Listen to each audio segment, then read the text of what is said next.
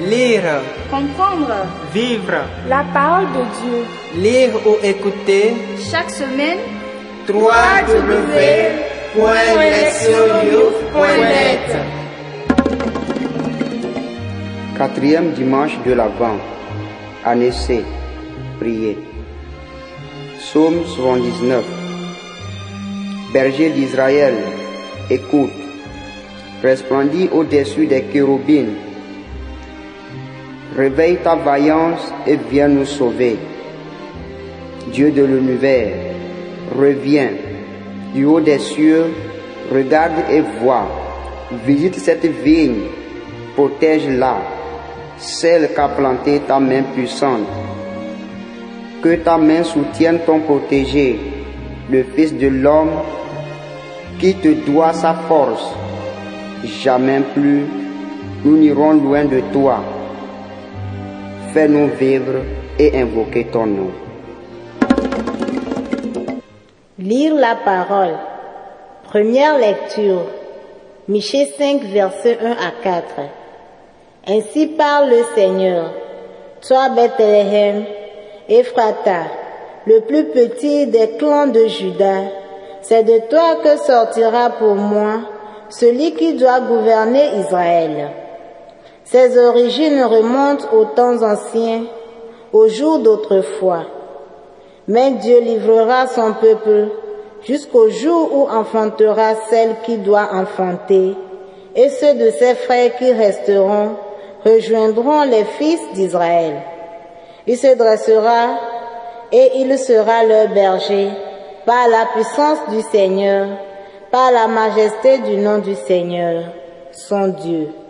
Ils habiteront en sécurité, car désormais il sera grand jusqu'au lointain de la terre, et lui-même il sera la paix. Deuxième lecture. Hébreux 10, 5 à 10. Frères, en entrant dans le monde, le Christ dit, Tu n'as voulu ni sacrifice ni offrande, mais tu m'as formé un corps. Tu n'as pas agréé les holocaustes ni les sacrifices pour le péché. Alors j'ai dit, Me voici, je suis venu, mon Dieu, pour faire ta volonté, ainsi qu'il est écrit de moi dans le livre. Le Christ commence donc par dire, tu n'as pas voulu ni agréer les sacrifices et les offrandes, les holocaustes et les sacrifices pour le péché, ce que la loi prescrit d'offrir.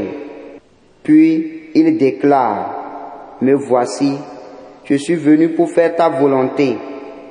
Ainsi, il supprime le premier état de choses pour établir le second. Et c'est grâce à cette volonté que nous sommes sanctifiés par l'offrande que Jésus-Christ a faite de son corps, une fois pour toutes. Évangile, Luc 1, verset 39 à 45. En ces jours-là, Marie se mit en route et se rendit avec empressement vers la région montagneuse dans une ville de Judée. Elle entra dans la maison de Zacharie et salua Élisabeth. Or, quand Élisabeth entendit la salutation de Marie, l'enfant tressaillit en elle. Alors, Élisabeth fut remplie d'Esprit Saint et s'écria d'une voix forte, Tu es bénie entre toutes les femmes, et le fruit de tes entrailles est béni. D'où m'est-il donné que la mère de mon Seigneur vienne jusqu'à moi? Car lorsque tes paroles de salutation sont parvenues à mes oreilles, l'enfant a tressailli d'allégresse en moi. Heureuse celle qui a cru à l'accomplissement des paroles qui lui furent dites de la part du Seigneur. Entendre la parole. Le thème. Porteurs et porteuses de la bonne nouvelle. Les lectures du quatrième dimanche de l'Avent nous conduisent au seuil de la fête de Noël en dirigeant notre attention vers le thème de l'écoute et du partage de la bonne nouvelle qui concerne la venue imminente du Seigneur. Pour annoncer cette bonne nouvelle, Dieu choisit des gens ordinaires, sans prétention, simples et humbles. Il en fait les héros de son message et les instruments de son dessein de salut pour le monde. Dans la première lecture, nous trouvons la célèbre prophétie qui annonce le lieu de naissance du Messie attendu. Le prophète Michée apporte la bonne nouvelle au peuple de Juda, parlant de l'avènement d'un nouveau roi issu de la maison de David. Ce prophète vit et prophétise au huitième siècle avant Jésus-Christ. Il vient d'un petit village appelé Moréchet, à proximité de Jérusalem. C'est une figure controversée. Originaire de la campagne, Michée est considéré comme un étranger par les dirigeants juifs de Jérusalem et il subit leurs critiques acerbes. Ce n'est manifestement pas un ami des élites. La prophétie que nous lisons aujourd'hui appartient à la deuxième partie du livre de Michée qui traite d'une crise de gouvernance dans le royaume du Sud. Il commence par faire remarquer qu'il n'y a pas de roi à Sion et que son conseiller a péri. Il est difficile de déterminer le contexte historique exact de ces propos. Mais manifestement, Michel révèle le mécontentement du Seigneur à l'égard du pouvoir royal en Juda, qui a été incapable de maintenir le royaume et le peuple dans l'alliance. C'est un échec qui a des effets désastreux pour tous. Dans ces circonstances inquiétantes, Michel annonce la naissance d'un nouveau roi en Israël. Et le plus surprenant est que celui-ci ne sortira pas de Jérusalem où résident les rois de Juda. Il viendra bien plutôt de la plus petite et de la plus insignifiante des villes du pays, Bethléem. Bethléem est la ville dont David était originaire, mais tous ses successeurs sur le trône ont résidé dans des palais à Jérusalem. En parlant d'une naissance royale dans l'humble ville de Bethléem, Michel envisage une renaissance et un renouveau de la monarchie. Nous avons affaire à une prophétie messianique qui promet un chef d'une qualité inédite, tel un berger, il nourrira son troupeau et le guidera dans la force et la tendresse du Seigneur. Il gouvernera de façon à établir une paix perpétuelle, ce qui est un signe de royauté divine. Michel apporte une bonne nouvelle en déclarant que le dessein de Dieu pour son peuple ne sera plus entravé par les dérapages et les échecs du leadership de Jérusalem. Un nouveau chef se lèvera issu d'une humble origine, mais c'est précisément lui qui fera revivre tous les idéaux défendus par son ancêtre David, à savoir la loyauté et la fidélité envers Dieu et son alliance. L'auteur de la lettre aux Hébreux confirme que la venue de Jésus dans le monde est bonne nouvelle pour les croyantes et les croyants. Dans le texte de notre deuxième lecture, il commence par affirmer que la mission de Jésus en tant qu'être humain est voulue par Dieu. Dieu lui a formé un corps et l'a envoyé ici-bas. Le Christ a librement accepté sa mission, déclarant, Me voici, je suis venu, mon Dieu, pour faire ta volonté.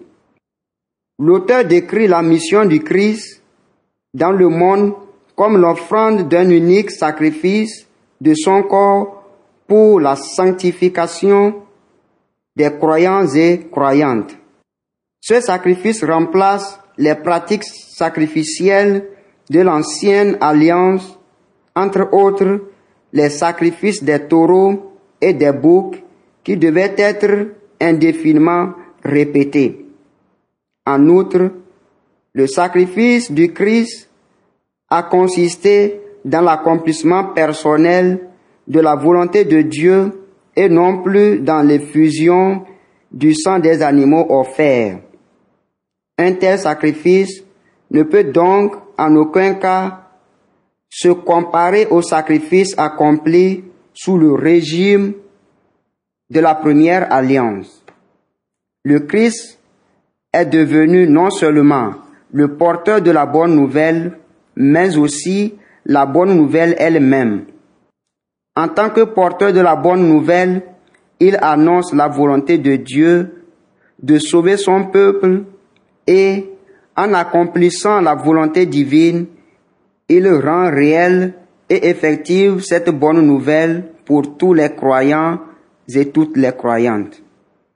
L'évangile de ce jour correspond au récit que Luc fait de la visitation de Marie à Élisabeth. Ces deux futures mères sont les porteuses de la bonne nouvelle. Lorsqu'elles se rencontrent se retrouvent face à face, elles partagent la joie des dons qu'elles ont reçus du Seigneur. La visite de Marie à sa cousine Élisabeth advint comme une réponse à l'annonce transmise par l'ange Gabriel. En fait, Gabriel a fait deux annonces. En premier lieu, il a dit à Marie que Dieu lui proposait de devenir la mère du Sauveur. En second lieu, il lui a dit, Or, voici que dans sa vieillesse, Élisabeth, ta parente, a conçu elle aussi un fils et en est à son sixième mois, alors qu'on l'appelait la femme stérile. C'est comme si, ayant entendu ces deux annonces, Marie voulait partager sa joie avec quelqu'un qui comprendrait son expérience d'avoir été choisie pour un dessein particulier. Élisabeth savait comment Dieu travaille mystérieusement pour accomplir son plan, puisqu'elle-même était le réceptacle de la puissance transformatrice de Dieu à l'œuvre en son sein. La rencontre de ces deux femmes enceintes nous montre qu'elles sont ensemble. Celle qui porte et celle qui reçoit la bonne nouvelle. Marie porte avec elle le Sauveur à naître qui provoque la joie d'Élisabeth et de l'enfant qu'elle attend. Tout comme l'ange Gabriel avait salué Marie, Marie salue maintenant sa parente. Ayant été comblée de la grâce d'être la mère de Dieu, la simple salutation de Marie suscite la joie d'Élisabeth qui comprend que le Sauveur lui est apporté dans sa maison. Élisabeth devient alors elle-même une messagère prophétique et une porteuse de la bonne nouvelle. Remplie de l'Esprit Saint, elle déclare à Marie qu'elle est la mère de son Seigneur, c'est-à-dire la mère de Dieu. En parlant de son propre enfant, Jean-Baptiste, qui tressaille d'allégresse en elle, Élisabeth fait probablement allusion au roi David, dansant de joie devant l'arche de l'alliance lors de son transfert en une procession solennelle dans la ville de Jérusalem. C'est une façon de déclarer que l'enfant à naître de Marie est porteur de la présence divine. Enfin, elle annonce que Marie est bénie entre toutes les femmes. à cause de sa foi qui l'a conduite à accepter son rôle de mère du Sauveur. Toutes ces affirmations font d'Élisabeth une femme qui proclame la bonne nouvelle, tout comme Marie a été celle qui la porte.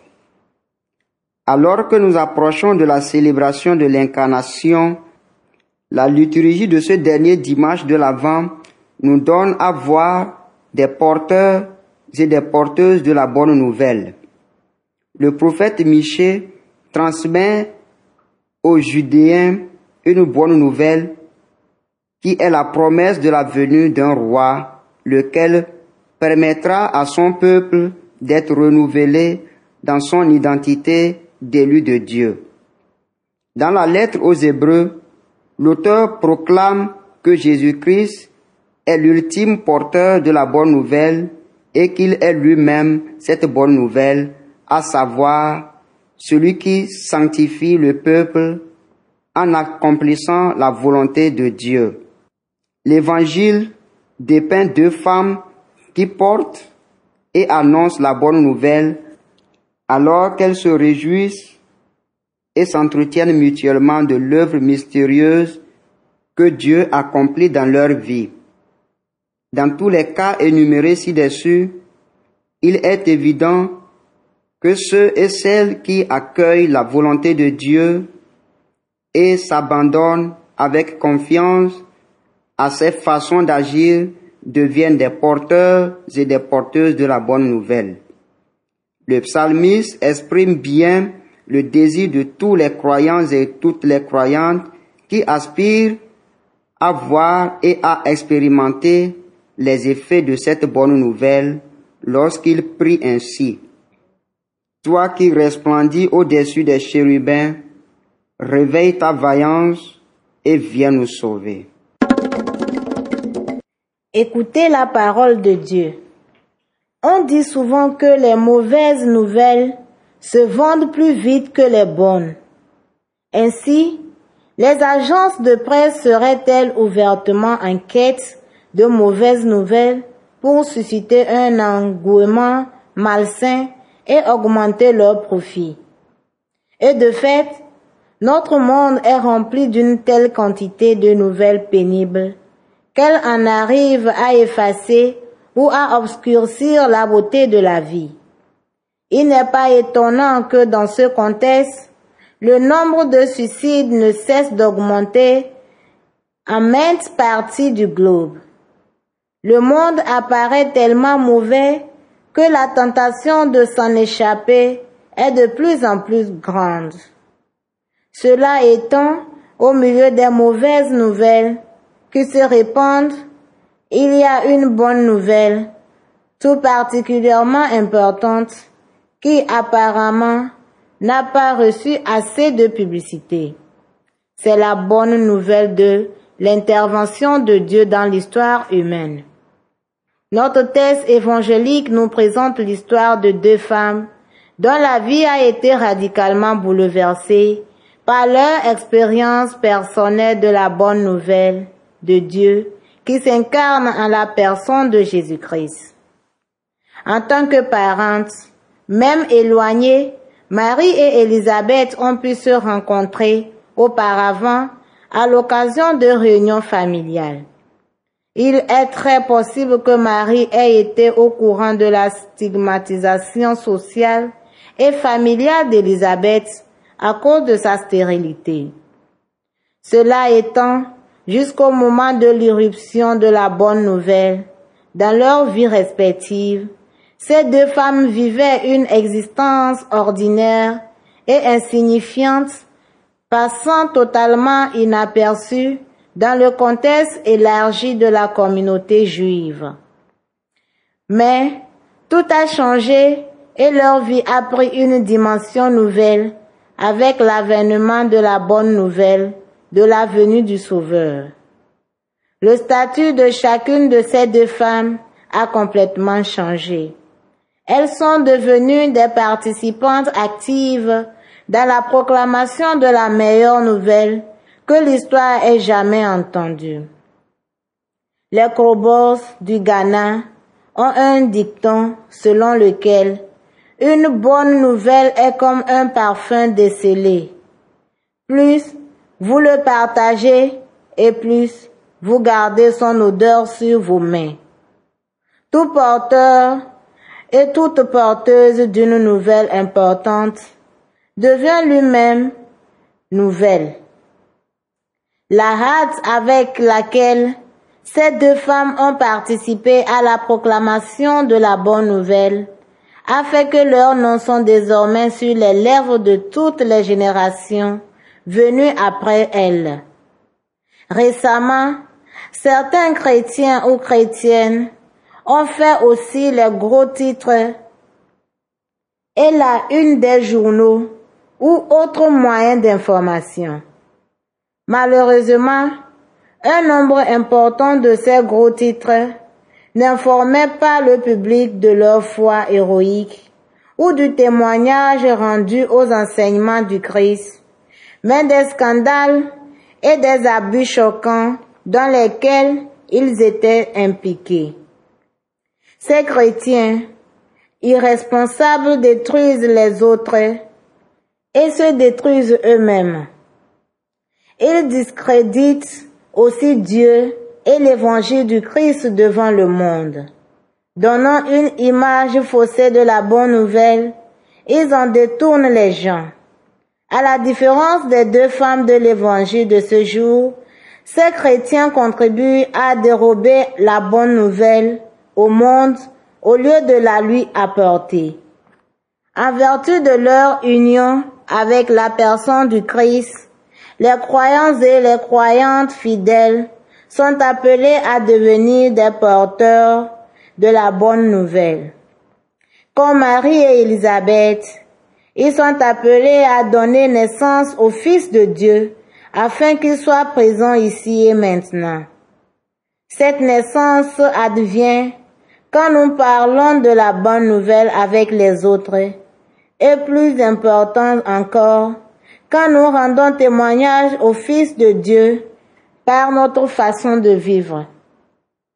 Au cours des quelques jours de l'Avent qui nous reste à vivre, nous sommes invités à regarder Jésus et à laisser la prochaine célébration de sa venue dans le monde transformer et changer quelque chose dans nos existences. Ainsi, nous pourrons vraiment être porteurs ou porteuses de la bonne nouvelle dans un monde saturé d'informations catastrophiques. Proverbe. Une bonne nouvelle est comme un parfum décelé. Plus vous le partagez et plus vous gardez son odeur sur vos mains. Proverbe Crobo. Agir, s'examiner. Quel type de gros titre est-ce que je contribue à alimenter pour le Christ? Suis-je de ceux ou de celles qui agissent en sorte de faire progresser sa cause et celle de l'Évangile? Ou est-ce que je porte atteinte à la réputation du message chrétien? Est-ce que les gens peuvent m'associer de façon claire à la personne du Christ quand je parle ou agis? Que la réponse soit positive ou négative, j'essaie de dire pourquoi. Répondre à Dieu. Tandis que je médite sur la façon dont Dieu a envoyé diverses personnes porter son message aux différentes époques de l'histoire du salut, je m'offre à Dieu pour transmettre librement la bonne nouvelle à mes contemporains et à mes contemporaines. Répondre à notre monde. Au cours de cette semaine, je choisirai de ne parler que de l'aspect positif de la vie et je chercherai à transmettre aux autres le sens de l'espérance et de la joie qui me vient de ma foi. Au cours de notre rencontre, nous ferons une séance de brainstorming pour trouver des manières créatives de dire la bonne nouvelle du salut en utilisant les moyens et les méthodes qui nous sont accessibles aujourd'hui. Priez. Père éternel, tout comme la Vierge Marie a humblement consenti à porter ton Fils et à le donner au monde dans une remise totale de sa vie, je m'offre entièrement au service de ta parole. Fais de moi un porteur une porteuse de, la bonne nouvelle, et sers-toi de moi comme il te plaira pour ta gloire. Amen. Lesioyou.net Lire, Comprendre. Vivre, la parole de Dieu. lire ou écouter. Chaque semaine, www.lesioyou.net